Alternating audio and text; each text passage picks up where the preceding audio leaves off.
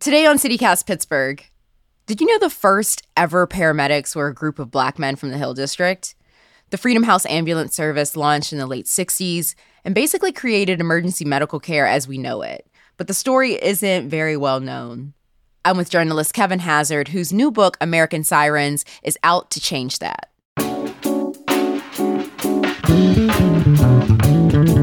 It's Tuesday, November 22nd. I'm Morgan Moody, and this is CityCast Pittsburgh.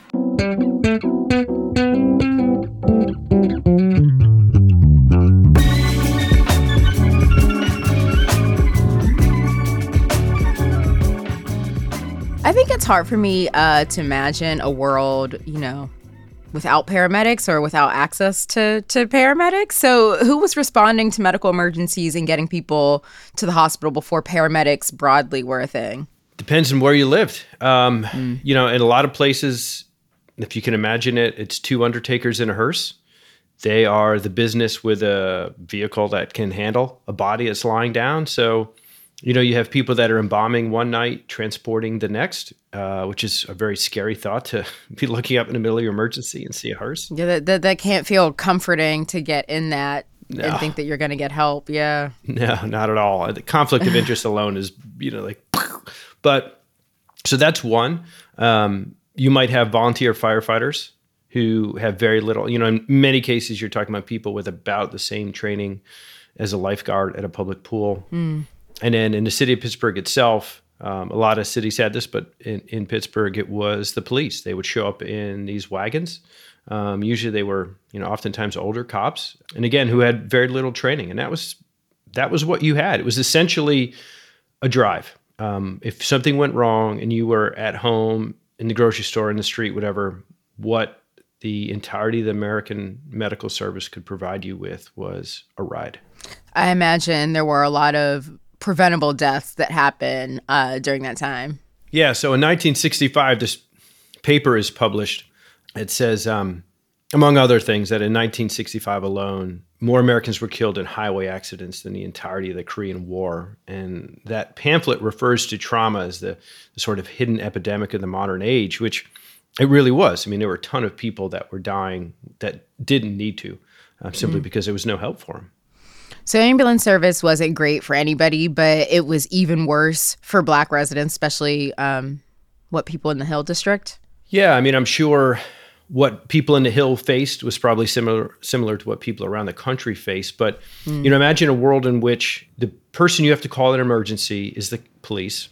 And in a neighborhood like the Hill, that relationship is already antagonistic. Yeah, you already don't trust the police. Yeah. Yeah. So you they show up if they show up, because sometimes they, they, they just wouldn't take the call. Mm. Um, and if they showed up, they might make a judgment on what they thought was happening based on where you live. And so, mm. you know, there was there was one gentleman by the name of Mitch Brown who eventually became a Freedom House paramedic whose mother was having a stroke. Cop showed up, said, "Nope, she's drunk."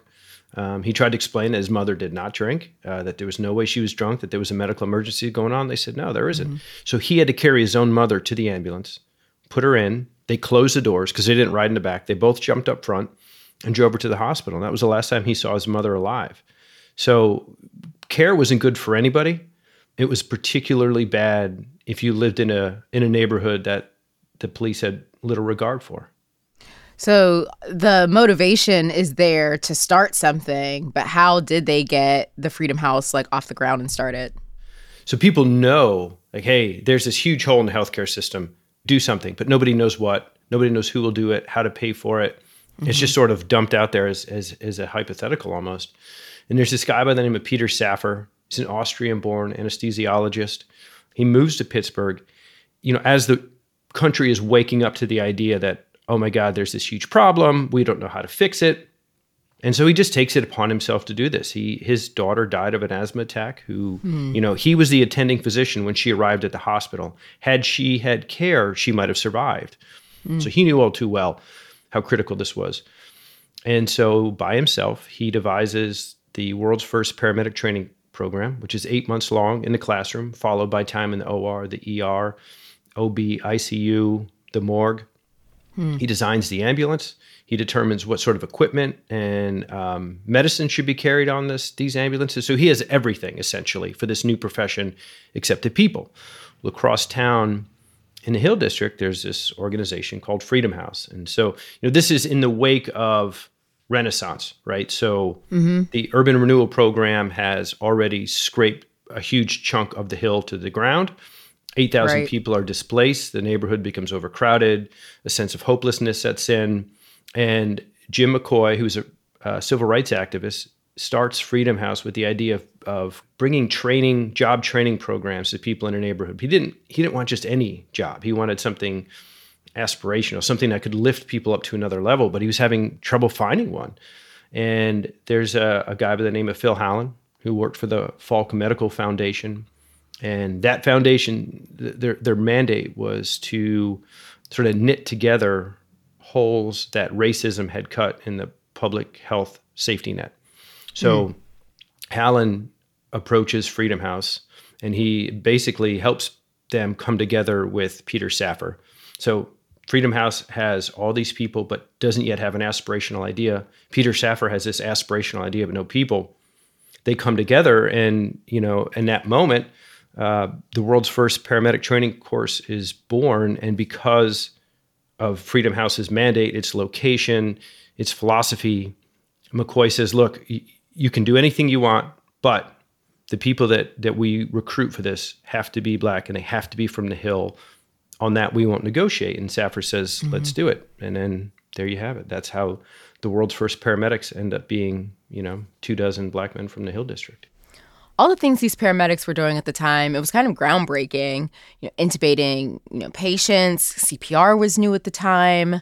What were some of the wildest stories that you heard while you were writing this book there's you know some crazy ones i mean again the, the police had been running uh, medical calls in the city. So not only are these two groups that are sort of destined to clash with one another, right. but Freedom House, if they're successful, will be taking jobs from the police. So there's there's there's this other dynamic at work as well. Mm.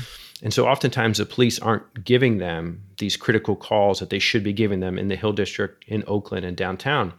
And mm. they realize that that's happening. So they get their hands on a police scanner and they just start listening to these police calls drop. And when they when they see that they aren't being dispatched to a call, they just take it upon themselves to jump it. And so they run out to their ambulance, hop in, and they tear across town. The image of you know this this group of young black men who are racing police officers to the scene of a crime just like yeah. sort of upends everything you thought and then they get there and the cops don't know that they have the scanner and you know you can smell the brakes smoking from their ambulance and they're like oh no we we just happened to be in a neighborhood and stumbled across it. And you know like they're trying to casually play this off and the cops are looking at them like we know something's happening. These helpful medical vigilantes. Yeah yeah. Do you like to dance look at beautiful art, eat gourmet snacks, people watch? Well, mark your calendars for Friday, June 7th for one of my favorite parties in Pittsburgh. It's Mattress Factory's 25th garden party. The theme this year is make believe, and it's all to celebrate and support the creatives in our community. There's going to be live music, an open bar, an art auction, and probably my favorite, the costume contest. Trust me, I will be judging yins, and so will everyone else there. Be playful, be imaginative, explore your magical realm because this is a theme party. You want to come dressed to impress. You must be 21 and up to attend, and rest assured, every dollar raised goes directly towards supporting the museum, its art, its education, and all of its community outreach initiatives. Get your tickets now to the 25th Mattress Factory Garden Party. They are in our show notes and online at mattress.org. the atmosphere, the racial atmosphere, I mean, it's not great now in Pittsburgh, but I'm sure during the 60s and, and 70s it, it, wasn't great then. Um, so your police are against it. How about patients? Uh, w- you know, were people open to being treated by them? Yeah, you know, it's, it's funny. So there's in terms of patients, there's it's a very complicated question because on the one hand, you know, there's the bylaws that said, hey, you cannot, you know, if you sell your house, you can only sell it to white people. Those are being stripped from the books. And mm. so in out in the suburbs, you have people who, for the first time, are living on a street in which a black family can buy a house. And so people start spite selling their homes to black families. Well, if, if someone from that environment, like in which it's so odious to have a black neighborhood that I would sell my house because it's going to make my neighbors angry, pulls into downtown Pittsburgh to go to work and now has a heart attack, and the people who show up to their emergency and, and who are about to lay hands on them are black men. Like I, I mean that's you know all the ingredients. It still happens now. Yeah. yeah Yeah. i mean it, it it's it's nuts and they have you know they, they have stories in which they had to essentially look people in the eye and say okay you have two choices here we can either help you or uh, we cannot and perhaps you die and and oftentimes there was this uh, moment of hesitation in which people are weighing their options That's that's a that's a wild, deep amount of racism to to harbor. To think like mean- I'd rather die than to let this person who is a different skin color than me uh, treat me. that it's a conversation says all you need to know and yet while that's happening you know there's this um, early 70s a heroin epidemic sweeps into pittsburgh and deaths are going down in the hill as they're going up in white neighborhoods and people begin to look around and say why is that well, the, the reason, of course, is that Peter Safar, having been an anesthesiologist, knows the best way to counteract the effects of an opiate is with Narcan. Hmm. So he trains the medics how to use Narcan, and they trot it out into the streets. It's the first time it's used in this in this way. Well, people in in neighborhoods where Freedom House doesn't operate are saying, "Well, wait a minute, why are they getting that great care? We want that care as well." So, like, they want it. They want what these guys are doing. They they want the pioneering medicine that's being used in these neighborhoods. They they just don't want the people who are doing it. So it's a very becomes this this really tangled, classically American story.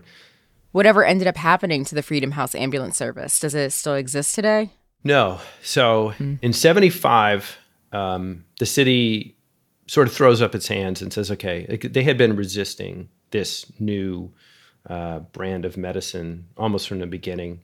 And they finally have to admit that, okay, th- this thing is real. You can successfully practice medicine in the back of a moving vehicle. Every other city in America is doing this. We need to do this. So, fine, we will invest the money necessary to do this. We just aren't going to do it with these guys. And so they start their own service and cut off Freedom House's funding, and then basically Freedom House goes away. Um, there's a doctor there at the time, Nancy Caroline, who is sort of the on the ground expert. She's the physician who spent the most time in around with ambulances, and the city needs her expertise. And so they come to her and they say, "Hey, this is by the way."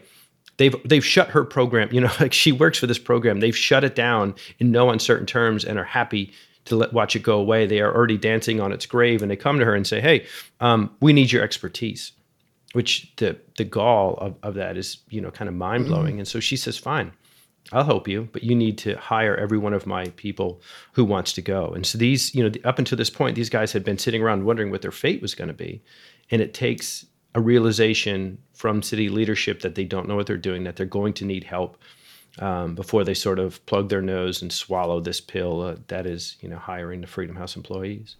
And the mayor of Pittsburgh at the time, Peter Flaherty, was a big part in that decision, right, of getting rid of Freedom House.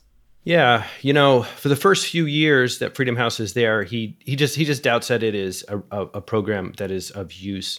Um, he's he's against public-private partnerships. He's not sure about the medicine, but you know there seem to be some other objections as well. You know, people involved, you know, will, will look back on it in varying degrees and say, uh, you know, I, I think race was a factor in his decision and, and how he viewed us, you know, played into ultimately what he did with the program. Uh, but he wasn't alone. There were people in county government who pushed back.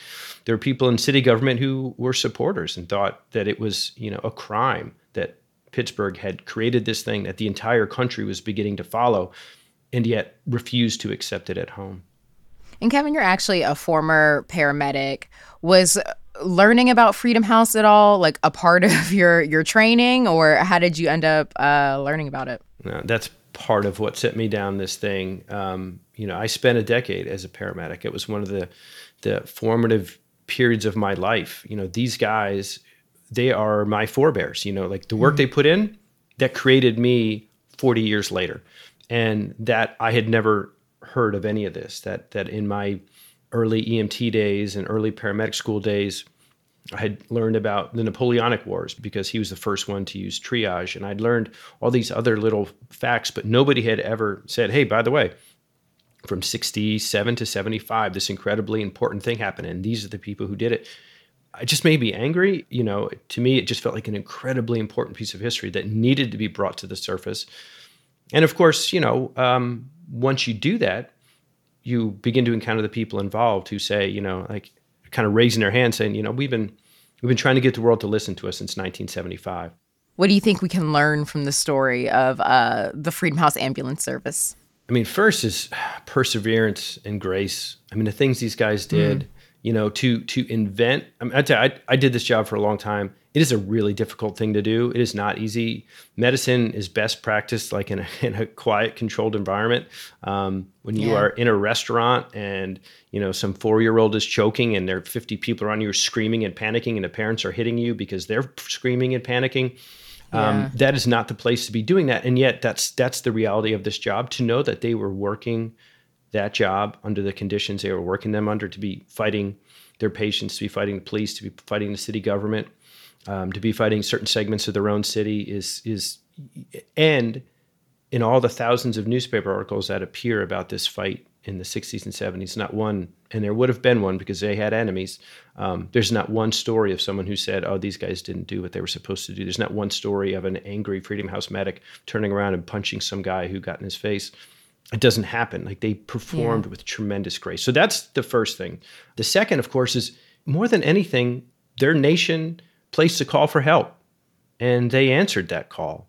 And you know they were they were going to answer it for their neighbors, for their mothers, but they were going to answer it for me too, um, and anyone else who needed it. And that spirit that they brought to this task that they that they had it that's really what what should be the focus of this thing is it you know 24 guys from a part of town that everybody counted out uh, who had every reason to be bitter and angry weren't. They were absolutely gallant every day when they showed up, and they were prepared to do their job, a difficult job for anyone, even people um, that they would have had every right to walk away from.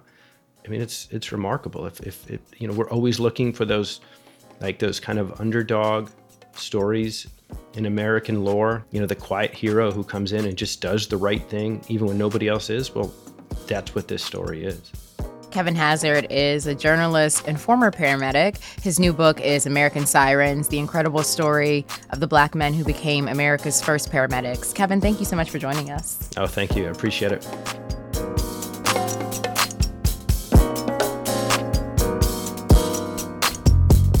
A little more news before you go. A for profit school downtown is closing abruptly. Students at the Pittsburgh Career Institute got two weeks' notice that their school would be shutting down. They can try to finish their degrees by this Wednesday, or else they're going to have to transfer somewhere else. PCI's president says the Department of Education revoked its academic accreditation, but she hasn't said why. The Carnegie Science Center has opened a new permanent exhibit about Mars, but it won't just be cut and dry facts about the red planet. The exhibit shows seven things that humans would need to do in order to live on Mars and focuses on the issues of sustainability and climate change. Elon Musk should be banned. He does not need to be at that. The exhibit will be replacing Robo World on the second floor. That's all for today here on CityCast Pittsburgh. If you enjoyed the show, tell a friend, rate the show, listen to us on Mars. I don't know. Leave us a review and subscribe to our morning newsletter. We'll be back tomorrow morning with more news from around the city, so we'll see you then.